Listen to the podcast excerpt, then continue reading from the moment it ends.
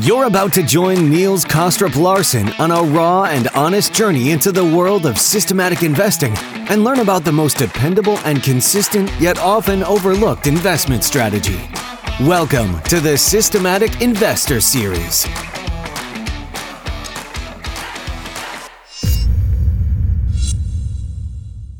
Welcome or welcome back to this week's edition of the Systematic Investor Series with Alan Dunn and I, Niels Kaastrup Larsen, where each week we take the pulse of the global markets through the lens of a rules-based investor. Now, if you're newer to the show, I hope that today's episode will trigger your curiosity enough to check out the back catalog and listen to the past episodes you may have missed.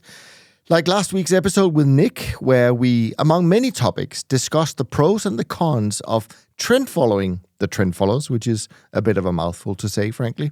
Also, I would like to really encourage you to listen to the midweek episode where Harry had a great conversation with Nikki Ferguson, who specializes in different types of analysis of the energy markets and what really drives the price of them, which I think you'll find a bit different and highly interesting. And of course, not to forget, I really do hope that you will make time to tune in to the episodes that Alan and I have done with the largest CTA firms in the world and where we really try to take the pulse of all of these successful managers more or less at the same moment in time and cover a wide range of relevant topics for the firms themselves and the industry as a whole. And we still have quite a few more to publish in this series. So, Alan, it seems like we speak on a very regular basis at the moment. Uh, how are you doing? How are things in Dublin? Yeah, everything is good here. Um, looking forward to the weekend, and uh, yeah, good to catch up with you again. Absolutely, likewise. And uh, we do actually, and I say this every time, by the way, but we do actually have some great topics that we want to discuss today. So I hope people will uh, enjoy our conversation. Now, we are recording a day early due to my uh, traveling schedule at the moment. Um, so I don't have a detailed market wrap really to share. I have not followed the market so closely this week, but we are instead going to uh, discuss a few more global macro observations. And I think, and I find this interesting, I think last month we did the same, and we were talking about how investors are pricing at the time, you know, uh, lower inflation for sure, lower interest rates um, uh, later the year in the year, and we may even have said um, that it looked like investors were pricing markets for perfection. Maybe not so much this time around. So, what are your thoughts on this, Alan? Yeah, I, th- I think that's uh, actually I'd forgotten we'd use that that uh, phrase, but but that seems to be the case because actually, I mean, when I look back at markets over the last maybe six months or so, and you go back to you know, the summer of last year, August, September, October, equities were falling, and, and the big fear in markets was really stagflation. You know, we had this high inflation and, and there was, a, you know, a general uh, fear of, of recession. As we moved into December, I would say, of last year, obviously risk assets had rebounded a bit. And I think there was, a, a, you know, some of the, the worst of the inflation numbers seem to have been behind us. Markets had kind of transitioned into probably a soft landing type scenario. Yes, there was going to be a downturn, but inflation was going to come down and the downturn probably wouldn't be too bad. When we got to the end of January, I think markets had gone as far as, as we said, kind of price for perfection, really pricing kind of a Goldilocks scenario again of, you know, we'd had the news that about China reopening. Um, the economic numbers out of Europe weren't as bad. The numbers out of the US seemed to be holding up, and inflation was coming down. So it seemed to be the best of, of both worlds in terms of, you know, no sign of the actual inflation and, and inflation of, of recession and inflation coming down. We've had a big change, I would say, during the course of February. You know, if you look at the bond markets in particular, uh, 10 year yields are up about 60 basis points, two year yields up about 70, I think. And if you look at the euro dollar futures, um, you know, um, uh, you know, probably about the same uh, in terms of additional hike space in, and, and the market really taking out that expectation of rate cuts, you know, that that that, that people had built in, um, and a similar scenario in, in in Europe. So I think what we have is is that certainly the theme that has emerged now is this kind of no landing, uh, you know, from, from kind of soft landing to no landing. I think when people say no landing, what they're talking about is, is a delayed landing or basically rates staying higher for, for, for longer and, and the landing not coming to, till next year. Um, so I think that's been the big change. And, and obviously what that's meant is obviously higher yields. Equities have held up okay. It's been choppy in the, in the last week or two, kind of have, have come off the highs a bit, but, but, but not a big sell off. And obviously we've had a, a big rebound in, in, the, in the dollar. So, so I think that's the big story. Um, I mean, you can say, well, what changed in February? Uh, and I think a few things changed. One, uh, the actual inflation numbers have have have, have picked up again. Um, so, you know, we had well, we had a couple of things. First of all, there was revisions to the CPI data, so not just the most recent numbers, but the the, the previous numbers were, were revised and they were revised higher. And then if you look at the uh, the PCE data and the core PCE, they were stronger than expected uh, last month. Um, so if you look at say the three month annualized uh, core PCE, uh, you know, in January, if you're looking at the December number, it was down to 3.6%, but now that's back up to 4.7%. So, and even if you look at the kind of the stripping out every, everything, I know a lot of people are looking at the super core services, ex housing and energy, that's still going at about 4.1% um, annualized. So, very much a sense that, that, that oh, while it looked like, you know, that, that, that we were in the midst of a disinflationary uh, process, that, that that looks less clear now on the back of these revisions and on the fact that you know we've had uh, stronger numbers recently. And also a sense that you know there was a lot of factors that were pushing down inflation you know reopening you know uh, supply chains normalizing you know the big the, the big uh, fall down in, in used car prices. So if we're not going to have that disinflationary force on the good side going forward you know then then then inflation might settle at this kind of higher level of, of around 4 4% or so. And obviously on the economic side you know we've had a pretty pretty robust data too. You know non-farm payrolls uh, last month was strong. Had strong inflation, uh, sorry, strong uh, spending and, and wage growth. So as I say, the, the overall scenario is definitely, you know, uh, one of stronger than expected uh, economic data and and probably a bit of a surprise for people on the inflation side. And and and you know, I think we can delve into why that was the case. But at a high level, I think that's been the theme. Yeah, I mean, the great thing about these conversations, Alan, is we can go back and listen to our last conversation and either find out how wrong we were or maybe how right we were at the time. But I think we nailed it to some extent because I think we were skeptical about you know this is almost too good to be true at the time. And um, it's un it would be very unusual if after such a dramatic economic uh, shift and regime change we've had in the last couple of years that everything would just kind of you know go according to uh, a textbook. Uh, so uh, I'm personally not surprised about these things. Uh, I don't think it's going to be a a, um, a straight line either up or down um, and I think that, um, and maybe not you and I have talked about this before, but I know that it's one of the things that um, I've mentioned, perhaps not recently, but it's this thing about inflation. And and and my understanding is you can have predictable in inflation, you can have unpredictable inflation. I think for me, it's always been been um, you know my my view that this is probably going to be pretty unpredictable because we there's so many things that we haven't seen before that's that's taking place and therefore it um, it wouldn't surprise me if we're going to see these uh, changes and actually you could say to some extent that um, maybe the central banks did pivot but they pivoted from being dovish to hawkish again. So it's not really the pivot people were hoping for, but there has certainly been a change also in their tone uh, to some extent. And one thing, um, and this is not necessarily back adjusted data to perfection, but I did notice on a continuous chart of the Bund that the Bund made a new low uh, yesterday, I think, uh, which is quite interesting in price. Uh, US bonds not quite uh, making a new low compared to uh, October or whenever it was we had a, a low last time.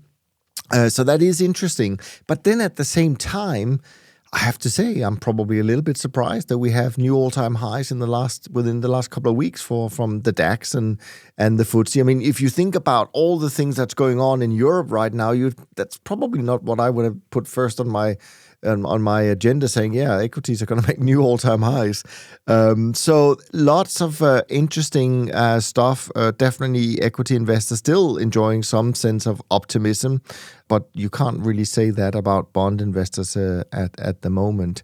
Your point on, on Europe, yeah, 10 year yields in, in Germany up to um, you know about 2.7%. And I was looking at you know the Euribor futures for December 2023. So this year now, you know, pricing in 4% rates. uh, by the end of this year. Um, and, you know, it's just remarkable when you look back at where that contract was trading at the start of last year it was basically pricing and rates still at zero uh, at the end of this year. So, like in in the course of, of a year, you know, or thirteen months or so, fourteen months, I guess, uh, you know, we've gone from the market expecting rates to still be at zero at the end of this year to to now expecting it to be at at four percent in Europe, which is, uh, you know, and that's reflecting the fact that you know we are seeing that stickiness in in inflation in in the eurozone as well. You know, um, core inflation still running at well over five percent in in Europe. So Whereas maybe at uh, going back six months or so, there was a sense the inflation problem was more, more going to be more of a challenge in the US. Now it's looking like it could be more of a challenge in in Europe. So as you say, yeah, surprising. You know, certainly. Uh, we'll get on to talk about equity markets and, and, and CTA positioning, I think, in equity markets. But but there has been a stronger uptrend in European equities. You know, we had the big big run up in, in, in January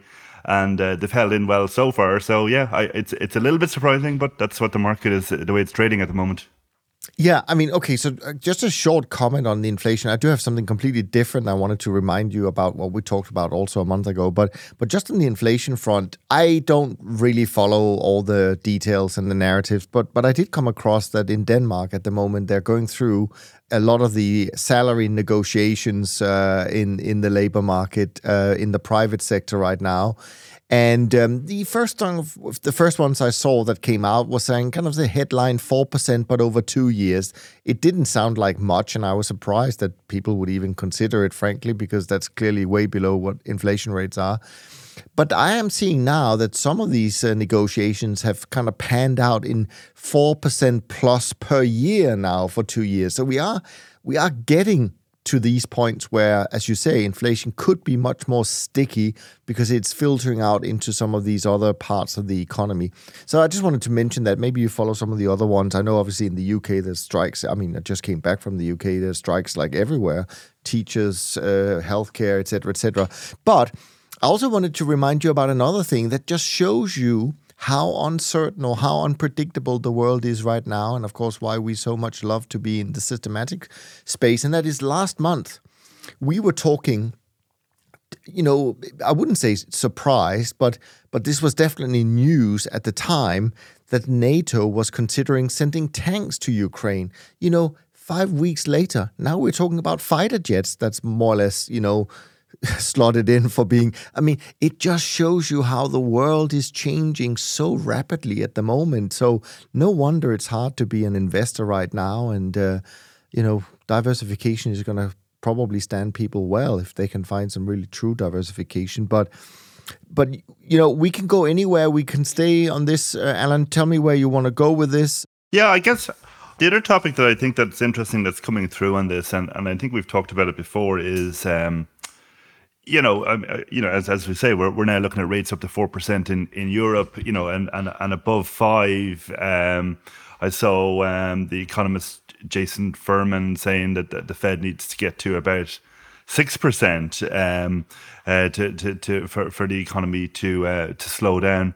It, it's kind of interesting because if you go back to the start of the tightening cycle, most people, I, I say most people, I mean, I'm being generalizing, but there was a sense that rates couldn't go above maybe the peak of the last tightening cycle, which was about two and a quarter, two and a half percent. Because if you, you know, rates go above there, everything will break, and there's so much debt, and everything will crack. Now we're up to, you know, up, heading towards five, and and what we're seeing is that the economy seems to be not slowing in response to higher rates. So why is that? Um, and I think I, I think it comes back to this this expression, you know the economists use frequently, but people kind of don't really stop and think about that monetary policy, you know, acts with long and variable lags. You know, so you know what does that mean? It means that when you raise interest rates, you don't. It, it there's not a linear response that that is always the same. That rates go up 25 basis points and the economy slows by half a percent, or there's nothing like that.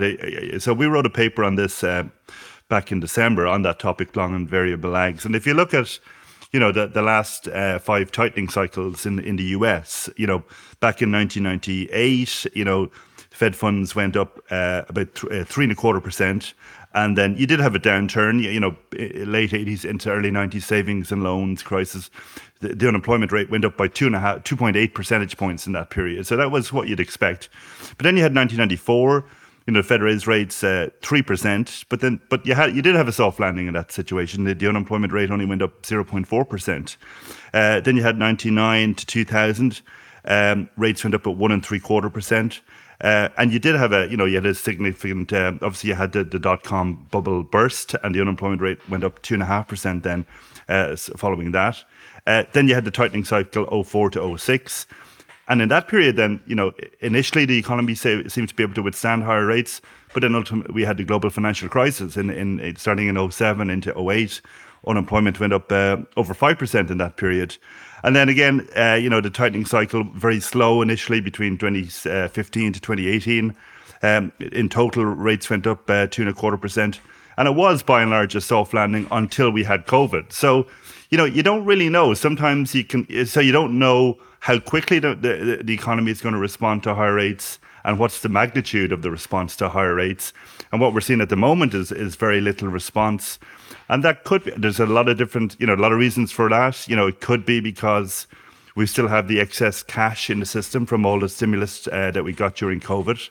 That could be one reason. Um, another point is, you know, how QE has, because of QE, uh, central banks hold a lot of assets now, and banks would have held those assets before. So banks would have had losses under fixed income portfolios, and that would be impacting them. But that's not happening this time round. So that kind of bank disintermediation has has has changed, and it could be that people have already locked in low rates, but they will have to refinance maybe at some point in the future. So you could have a delayed response. So, you know, all of these things, like what share of, of, of the debt is, is fixed versus floating, and, and when when the refinancing is going to take place, all of those factors impact to this.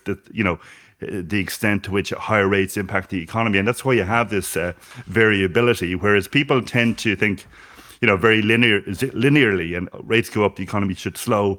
But actually, maybe it won't for a while. And then if the Fed does more, then we'll get a, an even bigger response later on. So that's why I think it is extremely difficult to time these things. Uh, and yeah, goes comes back to having a rules based approach for, for managing risk around it. Yeah, it's funny how we always get back to that. But anyways, if, the other thing that I've been pondering a little bit uh, when you mention all of these things, I mean, this is of course uh, my thesis, uh, in, not not in the sense that I necessarily came up with it, but I certainly adopted it a couple of years ago, and you know that the world was changing, and um, I couldn't necessarily two years ago uh, articulate it the way I uh, I did last year, but I think certainly this idea of of going from globalization to deglobalization. I think that sums it up pretty pretty neatly.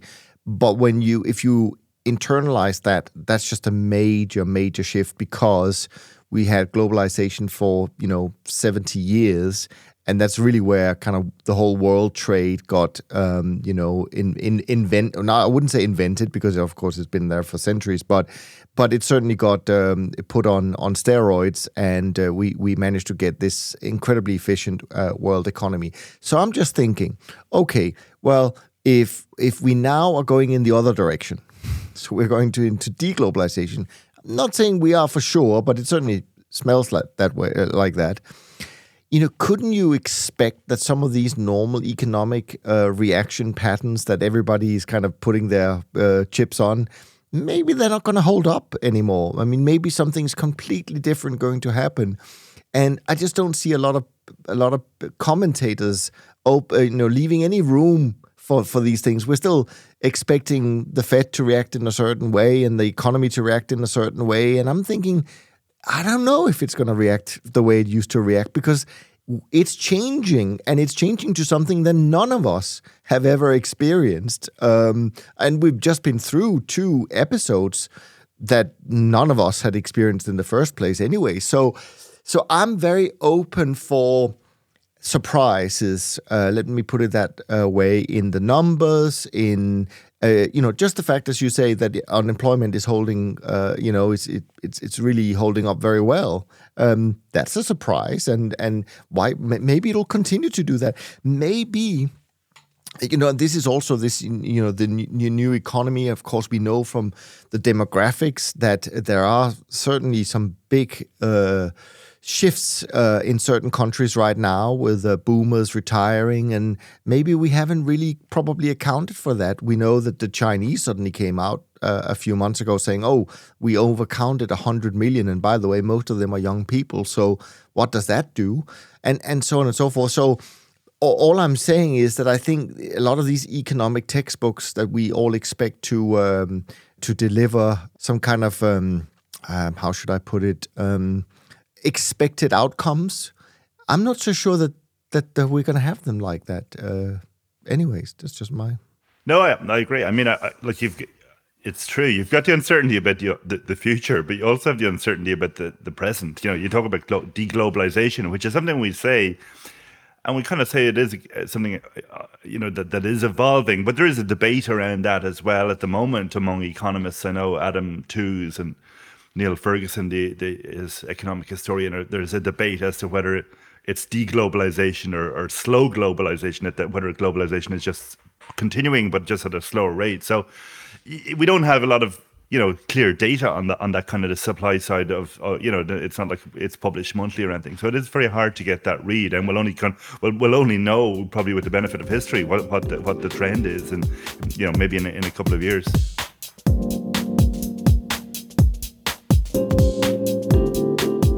Anyways, let's uh, move on to um, just maybe a little, uh, because we just finished the month of February, maybe just a, a couple of minutes on discussing early takeaways from uh, the shortest month of the year. Um, probably some investors will will be happy to know that it was it is the shortest month, but uh, from a CTA slash trend following point of view, it certainly looks like it was an okay month, and perhaps you could say for some it was even better than okay. Um, and of course, driven by exactly those things that we've talked about, uh, fixed income in particular. But I will say, when I look at our own portfolio, at least, I would say gains were, you know, came from quite a few different sectors. Maybe not to the same extent as fixed income, but it wasn't just fixed income. I would say, uh, at least in our case, um, for February. And um, I one thing I did notice, and I don't say people just I just want to um, preface this by saying I don't mention this with any particular agenda. Um, but because we do discuss replication strategies quite a lot, and we did talk about last year that maybe replicators were doing so well last year because trends were fairly easy, fairly stable. I have noticed at least that um, the trend replicator that we like to follow um, and that tracks the SocGen CTA index has not quite lived up to uh, to be able to deliver uh, the gross uh, returns uh, before fees of that index so far this year. Um, and I think it is because trend it's getting it's getting a little bit harder. Trends are not just in a straight line, and we're seeing a little bit of movement around in terms of exposure. Um, now, of course, it's still very early days for 2023, so who knows where it's going to end up. But it is important just to note that maybe some of at least my own concerns, um, you know, uh, have been proven so far this year at least. My own trend barometer finished at 41, so that suggests kind of a neutral month, anyways. Um, but the numbers are as follows: BTOP 50 up 1.34%, pretty much the same for the year. SocGen CTA index up 2.09, up one and a quarter for the year. SocGen trend one up 1.85, up 0.45 for the year, and the short-term traders index, perhaps not surprising, down for the month, um, quarter percent, down 39 basis points, and that in a month where Equities were down a little, 2.5% or so, and bonds were down. So that positive correlation between stocks and bonds continues, which of course is why everybody needs some CTA and trend exposure, in our opinion. Anything that has uh, stood out for you uh, from the data you've seen so far from managers? No, I just as similar to yourself. I, I would say generally a, a, positive month. The usual uh, dispersion, obviously, and you know probably declines and fixed income markets, uh, the big opportunity, and obviously the dollar has bounced back. So, you know, it, it, it was a month we, we've kind of gone through a period of dollar strength to dollar weakness to dollar strength again. So certainly, um, you know, how responsive models would have been to that what would have definitely been um, important. And then, I guess, as you say, on the, on the replication side, it could be that in that type of environment where chen- trends are in the midst of changing, it could be uh, it could be more uh, typical uh, difficult to run that strategy. But but no, I think it's been uh, you know a positive month, but but kind of you know year to date uh, on the managed future side positive, but but with a decent amount of dispersion even already at this stage, I, I would say. Yeah, no, I think that's perfectly fair. Now, we, we mentioned this thing about um, exposure uh, probably being a little bit different um, because of how trends have uh, panned out the last few months. And of course, a couple of days ago, Bloomberg Lu Wang posted a, um, a, a an article, uh, which is one of those things that uh, certainly gets my blood flowing when I see them because it's again these investment banks coming out saying exactly what's going to happen in terms of equity exposure, in particular for trend followers, uh, if the markets go through certain levels, et cetera, et cetera. Uh, we brought it up from time to time. We're going to do it again uh, for a few minutes now because uh, the headline was as dramatic as JP Morgan says quants to sell 50 billions of, of stock if chart test fails. A break in the S&P 500 below 200-day uh, average could spur exodus. Quants more sensitive to rout than a month ago. Uh, that's something that Morgan Stanley. So, I mean, you can take it wherever you want to go. Um, I think we need to uh, just push back a little bit. No, I mean uh, we've spoken about this before, and, and I've seen uh, there's a couple of strategists uh, that write about this uh, very frequently, and I've always found it to be far from you know uh, the experience of, of kind of what, what, what I have seen in terms of CTA positioning, actual positioning in the past, and um, you know, uh, but actually it's it's quite a nice segue into um, a paper that was released late last year. So, so Quantica wrote a paper called "The Footprint of uh, Trend Following," and actually in the paper they say, um, you know uh, today, there are numerous models and research groups seeking to quantify and monitor the, the supposed market positioning of trend followers. And you'll often see trend headlines like trend followers are expected to buy or sell an aggregate X billion notional of equities next week. So exactly uh, what what we're talking about. So so what they do in in the paper is they're trying to estimate the market participant, uh, the market participation of trend following uh, CTAs in in in the uh, in the futures markets, and what they're doing is basically trying to provide an estimate of the trend following industries. Uh, share of positions held and volume traded in in in the market. So um, it's it's a topic that has come up. You know, I would say, you know, periodically. It, it was probably uh, two to four, you know, back in 2019 as well. Um, you know, when there was concerns about is there too much money in trend following, and is that was that the reason for, uh, uh, you know, performance? Um, uh, but it, it, it, uh, it's probably back now because people say, oh, trend following and, and managed futures might raise lots of assets, and you know they're going to be too big, and that will lead to to, to deteriorating performance, etc.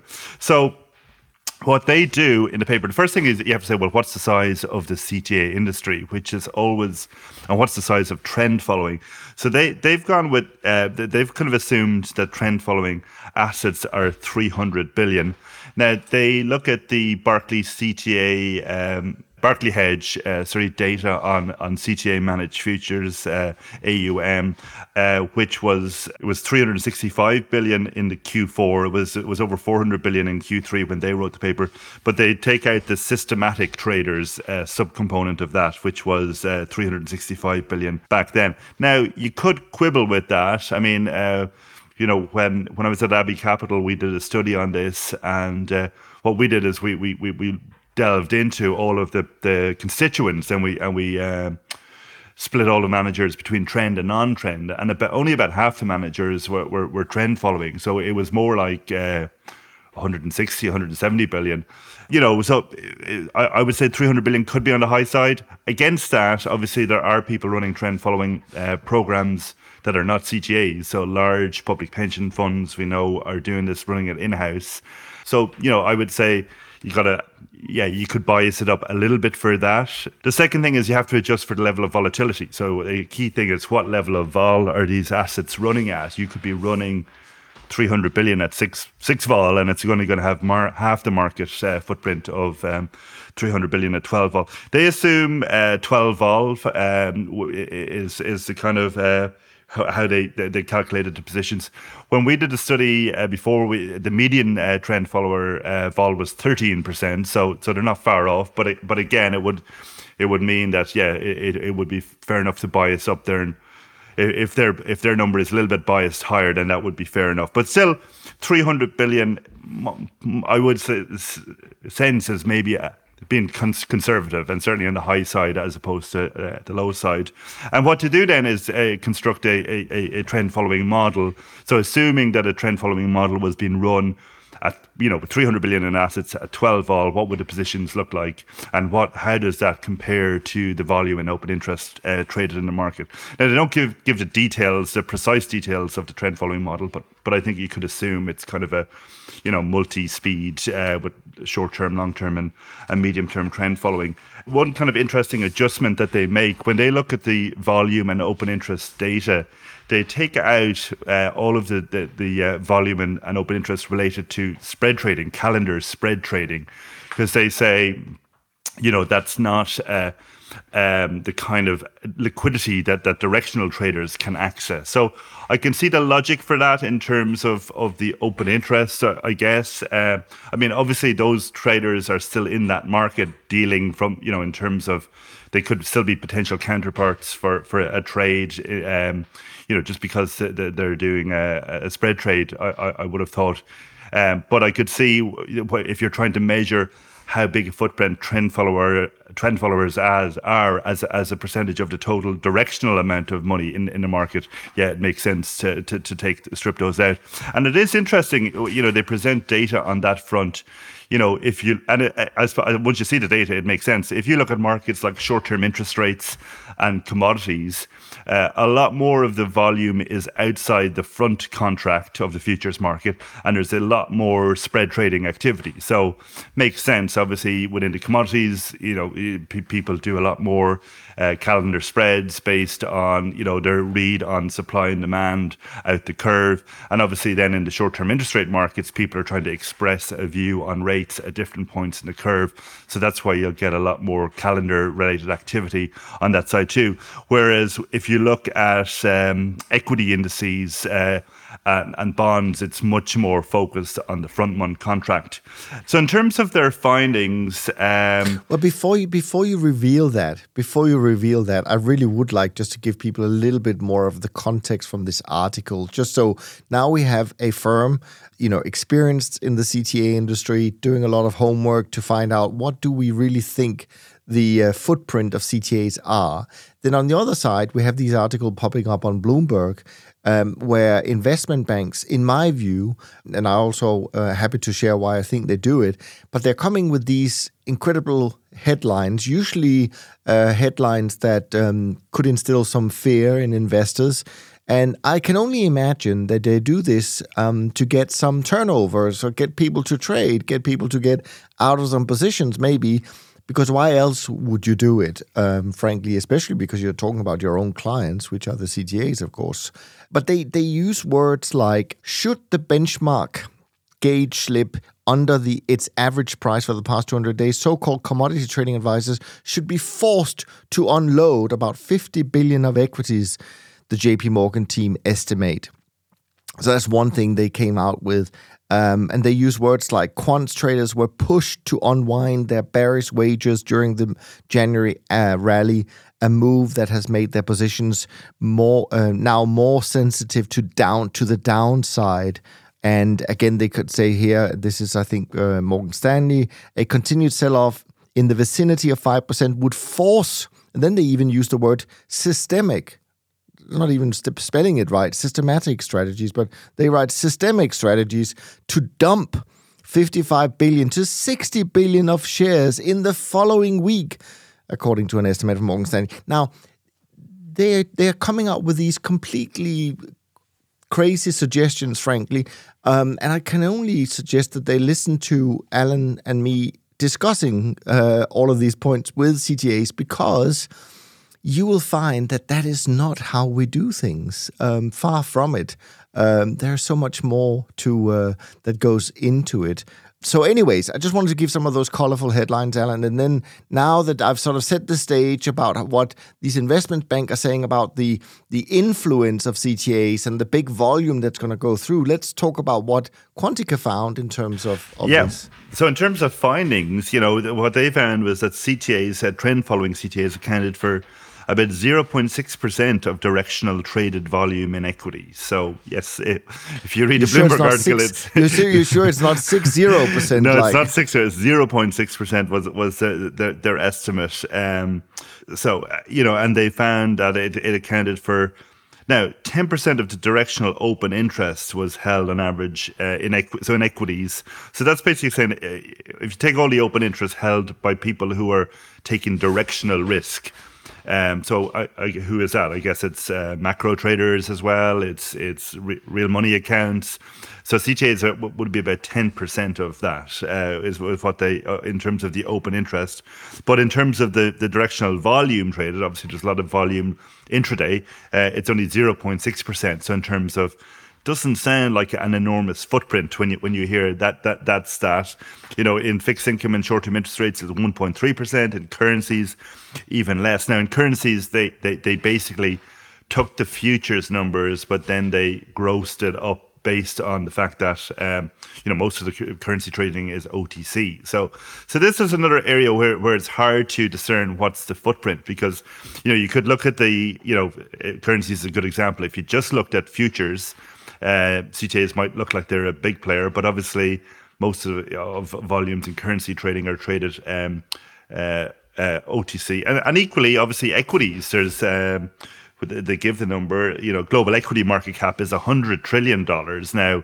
Global equity futures open interest is, is on average about one one point three trillion. So you've got the futures, but then obviously you have the the real money equities tra- uh, traded in the background.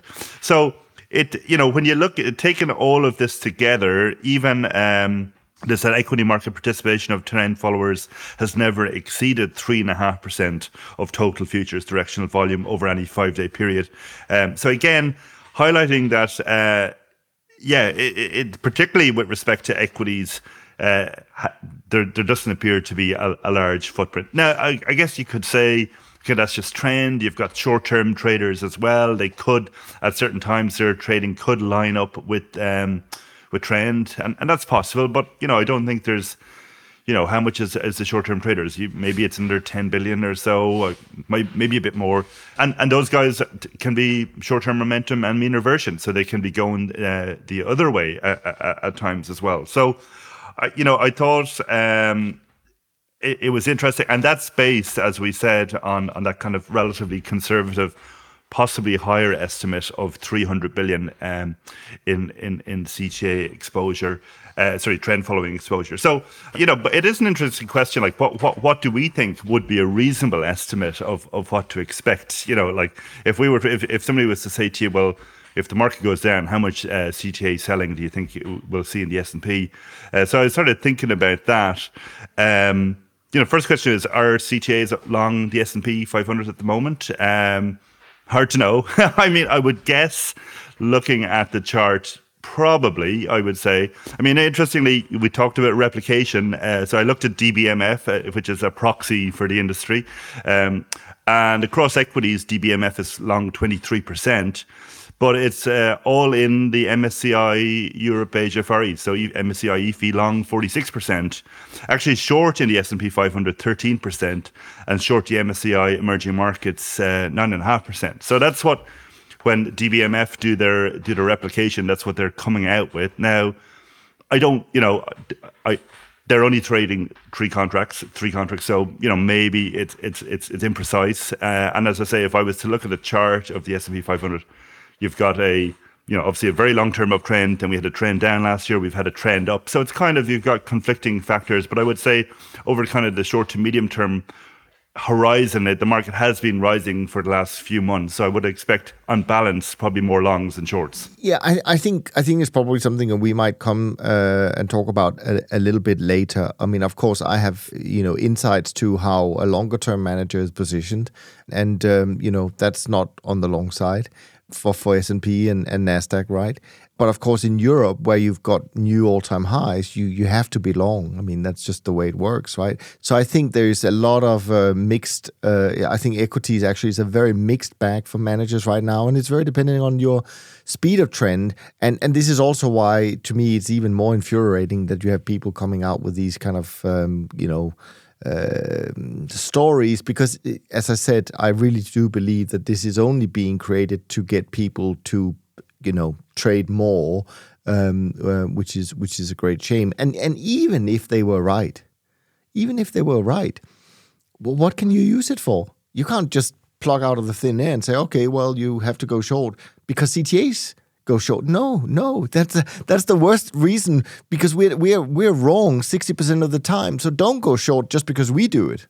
But like say, if we were to guess, so, say if you were to say, okay, maybe DBMF is is right in aggregate, and CTAs are about twenty percent, twenty three percent long equities. Because actually, if you look at the SocGen trend indicator, which is just one simple moving average cross, uh, and that that indicator is long, it's fifteen equity contracts. So, you know, there could be could be on balance a bit long. Um, but but what would the size of that long position? You know, I would guess somewhere between five and ten percent. Um, so even if it was ten percent based on the three hundred billion, so that would be you know thirty billion of of notional exposure. Now, you know, it doesn't. It beggars belief that you know, once the 200 day moving average is breached, that all CTAs are going to rush in to sell their, you know, their, their, long position. So, you know, that's that would get worked out over the course of probably 10 days or something, I would guess, maybe longer. So you're looking at maybe, you know, 3 billion of selling on, on any given day on that basis, as opposed to the, what did they say, 30 billion or 50 billion or whatever it was. But, but Alan, this is the thing, and I, I, I hope people are learning um, or taking this away from our conversations with these managers because you and I know well that that's not how it works. And when I say that, I'll give a very simple uh, example and that is, you know, let's just say that the market moves down, and and you need to to sell some stuff. Well, if the volatility changes at the same time, you may not need to sell nearly as much, meaning there are so many, or if correlations change, you may not need to. So there are so many moving parts. And this is why when people who know better come out and make such claims saying, oh, if the market goes below the 200 day moving average, then this whole. I mean, if it was so simple, why have we spent, you know, almost 50 years trying to work out how to do trend following? If we could just read Bloomberg and say, oh, it's the 200 day moving average all the CTAs are looking at. How did I not know that? Right? I mean, it's complete crazy. Nevertheless, we're here fighting the good fight and just letting people know that they should not always trust uh, what they read uh, in the news, I guess. But anyways, it was a great piece uh, from Quantica, um, and um, so at least we have some some numbers. And actually, one of the things that I remember from you, the paper that you co-wrote uh, at Abbey, was the surprise I had when you had ju- adjusted. I think actually the AUM you got to, correct me if I'm wrong, was even down to about 120 billion uh, in trend. It was much much lower than the headline number that we often quote. And of course, let's not forget that the 365 billion or 75 billion, whatever the number is that Barclay Hedge uh, quotes, I mean, about half of that is Bridgewater. But we have no idea. I mean, one thing I would say, uh, Bridgewater could be a trend follower, but they've never called themselves a trend follower. So I would be surprised if they were a trend follower that just follows price. I, I don't think they are. No, absolutely. No, I think that was I, I, I, when we did that study. We went th- uh, through all of the, the, managers, and basically, if the, if their correlation to trend was below, I think we cut off was zero point six. Um, we categorized them as non-trend, and if it was 0.6 or higher, categorized them as trend, and then obviously adjusted the AUM to to to the median, which was 13 vol. And yeah, I'd have to check. It, it would. I think you're right, about 120, 130 billion. Obviously, we've had performance since then, so so that number would be a bit higher now. But um, yeah, 300 probably probably no, but it's good that they use yeah. that number because at least we're not trying to underplay no exactly uh, our role. Yeah. So yeah. I think that's perfect. And their philosophy actually. around taking out the calendar. Um, uh, spread trading was to that to that aim as well to try and be as conservative as possible.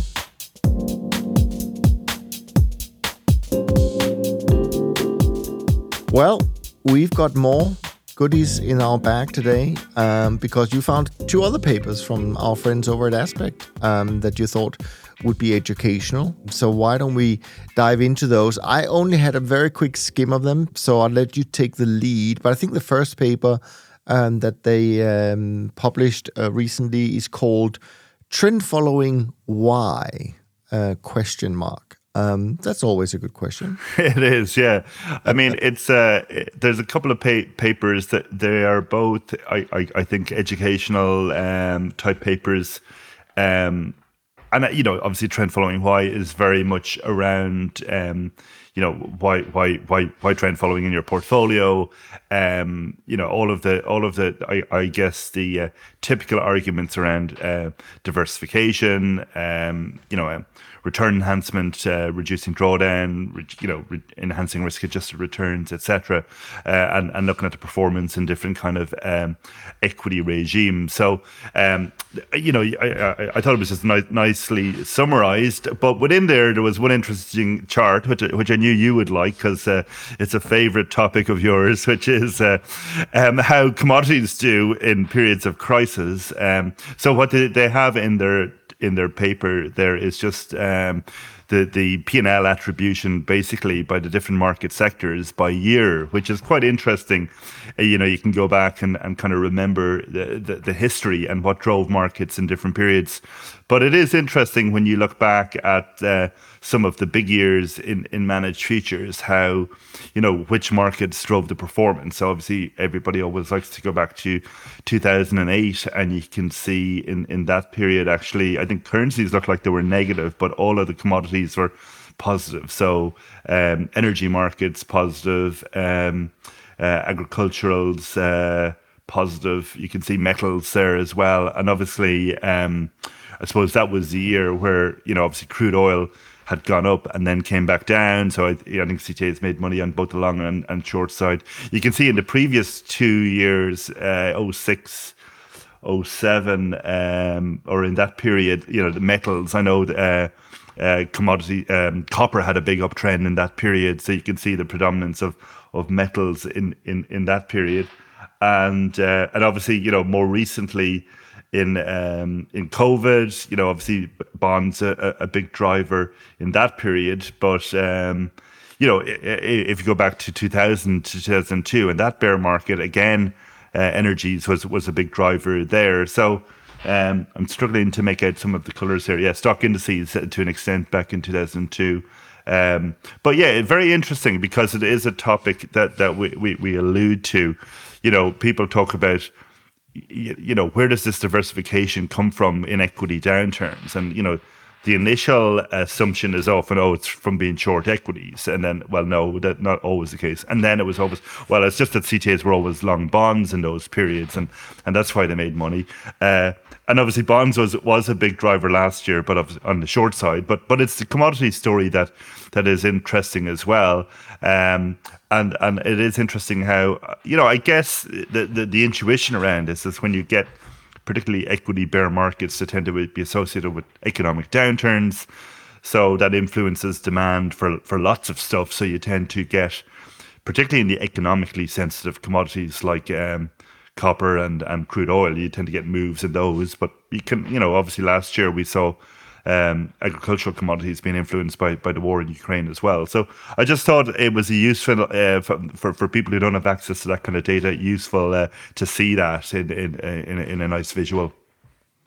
Yeah, no, absolutely. I think I, I agree. Of course, people should just be aware that this is, of course, one way of trend following that has produced these type of of attributions. Um, but no, I mean uh, it's it's always useful with uh, with good educational material that explains uh, some of these uh, benefits, and especially when you put some some pictures to it, because uh, you know a picture says a thousand words, as they say, and I think that is that is true. But they didn't just do the why trend; they also did the how. Yeah, for sure, and and that it that is very much. Uh, this is a, a literally a step by step guide to to doing trend following at a, at a high level. Like, what, what are the steps you you go through? You know, from literally getting your, your market price data, uh, and and you know, it's good how it that explains that you know. Um, the S&P is, is measured in index points. Uh, crude oil is in dollars. You know, you have to make adjustments for this. Different markets have different volatility. So you have to adjust for all of these different things. They, they create um, their own risk adjusted returns and, and then look at all the markets on, on the same uh, playing field and then talk about the different ways of, of trend identification, you know, moving averages um, being, being the most uh, typical. And, and then how do you move from kind of having an indicator, how does that go from a you know indicator to to position, uh, and they have a kind of a, um, uh, a picture there of how you know a, a, typical trend develops and how the, the strength of the trend uh, signal evolves and how that translates into different. Um, uh, uh, position sizing, and then the, the, how you build in or, or, account for volatility scaling and, and, and sector weight. So all of, all of the stuff that I guess hardcore listeners of TTU would probably know, but for anybody who hasn't developed a trend uh, program themselves, uh, I, I, thought I thought it would be a, a, a good resource. Um, but interesting as well because it, it's very much how the kind of the European style uh, trend following, and this is kind of the ongoing debate we hear about on Top Traders Unplugged, with some people being advocates of not volatility sizing and looking for outliers. The Aspect approach is very much of having the largest position at at the kind of meat of the trend, and then looking, you know, looking to be more scaled back as the trend becomes overextended and the risk of, of a trend reversal uh, becomes uh, higher. So so it is very much constructed and explained from from that perspective. And as we know, we there is an alternative view of of of, of basically not vol sizing and keeping your exposures high and living with the risk of those reversals. But from from the perspective of what we might call the more typical European approach, uh, I thought it was a good explanation and, and worthwhile for people to take a look at. Yeah, which is kind of nicely uh, a nice segue for us to the last topics we want to talk about um, today, which is kind of our takeaway so far um, with all the managers we've spoken to and the conversations we've had. And of course, this topic uh, has also uh, uh, come up. And I will actually go as far as saying that I don't think necessarily it's a European um, choice anymore. I think what we've come across, that's one of my takeaways at, at least, is that I think most uh, of the managers we, uh, if not all the managers we've spoken to actually so far, uh, are of the school that you need to uh, adjust for. You need to adjust your risk on a daily basis. You can't just do it through uh, initial sizing and then a, a trailing stop loss. But I will also go on record to say that in the long run, um, you know, returns are not super different. Maybe the path of how they get to the returns might be a little bit different. So it's it's hard to say uh, one is better than the other. Uh, but I will say that, of course, you can have your own opinion, but you can't have your own data. So um, when when you do look at the data and you do compare at least people who are known to have static position sizing with people who are known to have um, dynamic position sizing, which is not the same as, by the way, volatility targeting. That's completely different. Um, then it does uh, look like the evidence uh, is in favor of the people using dynamic position sizing, but we don't want to open that kind of kind of worms today. Um, we don't want to get too many hate tweets either, so uh, so we're just going to leave it at that. But tell me a little bit from your perspective, Alan. What are some of the takeaways uh, so far from your side? Yeah, I think um, a few interesting themes have definitely come up. You know, um, we we had Katie Kaminski on uh, talking about Crisis Alpha, and and I think what she spoke about, I think, resonated with a lot of people in terms of explaining, um, you know, that that uh, trend following isn't a crisis alpha strategy per se, but has can achieve crisis alphas at, at times, which I think makes sense. Uh, and why? Because the strategy is uh, opportunistic and unbiased and, and liquid. So I think that that was a nice kind of interesting um, kind of uh, explanation of that that whole area. But you know, more generally, it, it, it, there is there is this trade off that that that CTAs are trying to solve for, and that's certainly something that came up in all of the conversations that you have. You want to generate absolute return. At the same time, drawdowns are painful, so you want to have think about do you want to try and mitigate drawdowns in some ways Um, and at the same time, what's the overall objective? Is it just to generate absolute return, or is it absolute return and crisis alpha? And if so, do you want to do something to your trend portfolio to make it more uh, crisis alpha proof? Uh, I guess so. So you've kind of got these conflicting. Um, uh, objectives, maybe uh, I think fair to say, and and then you have different levers, that, and the levers being, you know, okay, whether you're pure trend or not. Um, you know, as we talked about, you could add in some non-trend like carry to mitigate your drawdown, but at the expense of the of the crisis alpha characteristic. You can trade faster, and that can help you at turning points. Uh, there, there seems to be a general acceptance that that can be helpful in terms of you know. Uh, dealing with those equity turning points, but but it comes at a cost uh, in terms of t- absolute return. You know, um, and I think the other point that that that really has come out very strongly through all of the conversations, particularly with the larger managers, is that you know there's a general acceptance of all of these trade-offs now, and you know, it's it's it's it's a it's a conversation between the, the, those CTAs and, and their investors as to exactly what they achieve in their in their portfolio. So it's not like people are slipping in a bit of non-trend without saying it. So I, I don't get that sense. I, I, think, I think you know, I think in the diversified systems, it's understood that that that those that there is that diversification in there for, to try and deliver a smoother return profile. But you can get the uh, you can get the pure trend program from from those managers as well. So I think that's certainly an, an interesting development. How rightly or wrongly, it's it's been left to the to the investor to decide uh, to to a large extent. Um, yeah, so I think that that that's the, definitely one of the big themes that, that have come come out. What, what did you think of that? Yeah, no, agree. So, in a sense, that what surprised me was this thing that that many of our friends and peers have gone down to this being a solution provider type, uh, you know, structure, and I um, I understand fully uh, why they're doing it. I think, and I also think that there can be some some uh, benefits uh, to it, but I also think there are some dangers. And I have this sneaky feeling inside me that clients don't necessarily always know what is best for them when it comes to this strategy. Um, so they're gonna choose something that feels good, but it doesn't necessarily mean that it's good for the best thing for their portfolio. So but um, I'm sure our friends can guide them safely uh, into making uh, some good choices. A, a, couple of other things that has stood out uh, to me. One was, and I actually think maybe you can remember this. I think it was Phil from uh, CFM who I just published the episode with today, uh, so it's out live. I think that he mentioned something that they had studied the broader CT industry quite a lot, and what they found was that there was nothing left once you took out trend. So trend was really the dominating performance driver of the CTA industry. And I guess if you look at the just very simply the short-term traders index, you compare it to the trend index. I mean, of course, it's that that would support it completely. But I thought it was interesting that he brought that up. Um, I had not thought about it, but clearly they had looked into it, and I'm pretty sure he was the one who uh, brought it up. I thought that was really interesting. You know, where does the value uh, of the CTA space really come from? Um, yeah, another thing that actually uh, was very interesting to uh, to dig into was uh, with AQR.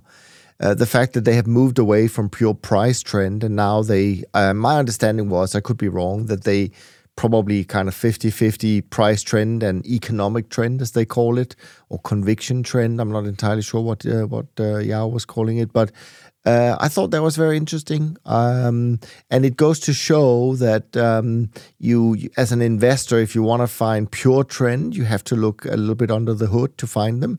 And also, I guess um, what I've learned so far from um, I can't remember how many we've uh, published now, but but quite a few there aren't that many true pure trend followers left, uh, frankly.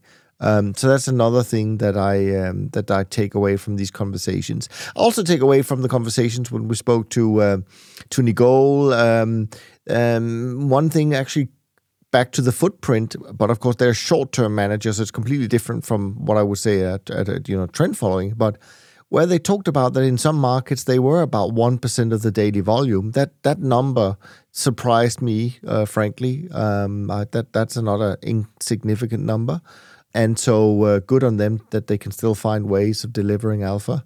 And so, Yeah, I mean, there's so many.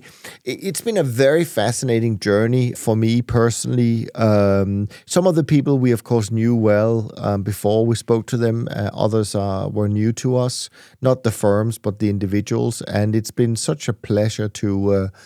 To to just feel how open they have been in our conversations. There's been no, you know, nothing that we couldn't really bring up, and and they, you know, it's not that they were given questions in advance that they could rehearse. I mean, they had a good idea of the topics because uh, they're the same uh, for every recording. Um, but I think they've been incredibly gracious with their time and with their openness and their insights, and I think that it has demonstrated how how trend is not the same uh, once you dig into it, and uh, and I think that's incredibly exciting, uh, frankly. Also makes it maybe you can speak to that maybe, Alan. It also makes the job of a, an allocator maybe a little bit harder than perhaps I appreciated uh, before. You know, after having heard these things, you kind of think, well, it, it can't be that difficult, but I can understand why it is. Yeah, no, I mean, definitely everybody had their particular flavor, and um, you know, I think I think from the allocator perspective, you, you know, you, are aware of all of these uh, nuances uh, with the different managers, and you know, people always say, "Who who do you think is the best trend follower?" And or you know, it's like, well, you know, can't say. You know, everybody does it slightly differently, and and there's merits, and and it's there's often those choices reflect lots of different things, like you know. Uh, you know, um, you know, not wanting to have the pure trend exposure or feeling that that's a better way, and and you know, eh, people have been um, very upfront and saying they're they are running a business as well, and, and you have to be conscious of that, and having you know having a stable and consistent business is is is important too. So I mean, you have to be conscious of that. Um, so I think all of those are, are, are relevant factors. Um, it's been interesting as well. I, I mean, I've enjoyed hearing from those managers who have done those long term studies, you know, CFM, 200 years um, of trend following and AQR 100 years. And then, yeah, also reference that they had done a, you know, a 50 year study on macro momentum, um, which is interesting too. Um, so that I, I found that interesting. And, and the CFM, um, you know, 200 years and, and, and, you know, we talked around that, what's the relevance of, of those, you know, the old data, etc. But it is, you know, th- there is that persistence in, in the autocorrelation in markets that, that that goes back over that very long time period. So, um, you know, I think that that's been uh, really interesting too. So, uh, and Quest, you know, as you talked about Quest, they're a very interesting point they make about their preference for trading in futures over over options, even though they want to express a long vol profile and how you can create that using certain contracts and building your positions to, to generate an option like uh, payoff profile, but how it can be more efficient to do that in the futures markets. Yeah. And I will actually say that I think also, um, I think all of our conversations has, has been phenomenal. They've been delightful. There is uh, something for everyone in all of them for sure. But I'm also very excited about the ones we haven't released yet, um, because some of them uh, that we, we've recorded, a couple that's uh, coming out next week, um, with people that I did not necessarily know personally. At least one of them I, I didn't know personally, um, and and he was fantastic. I mean, it was a very very interesting, very open, very frank conversation yeah, I mean, and and and you and I have decided to uh, continue the journey a little bit longer than we originally anticipated because I think we both realized how enjoyable it's been, and more more importantly, we are obviously trying to, on one side, help investors look at the space by giving them access to this information, and of course, we're trying to help the managers, you know, um, get this spotlight, um, so that we can help, you know, the industry as a whole. So uh, hopefully that's the way it's being uh, received. So, um, as I'm sure you know, I would uh, like to encourage you um, to maybe help us a little bit get a broader audience um, by leaving a rating and review uh, on Amazon, Spotify, Apple, um, and share these episodes with your friends, your colleagues, or anyone you know that are into investing where you think, well, they might actually learn something, uh, not necessarily from Alan and me, but from a lot of our guests at least. There should be a few nuggets to uh, to uh, to pick up. Um, and uh, you can, of course, also, as as you uh, often do, write into us and and have uh, your questions brought up. Info at toptradersunplugged.com is the email.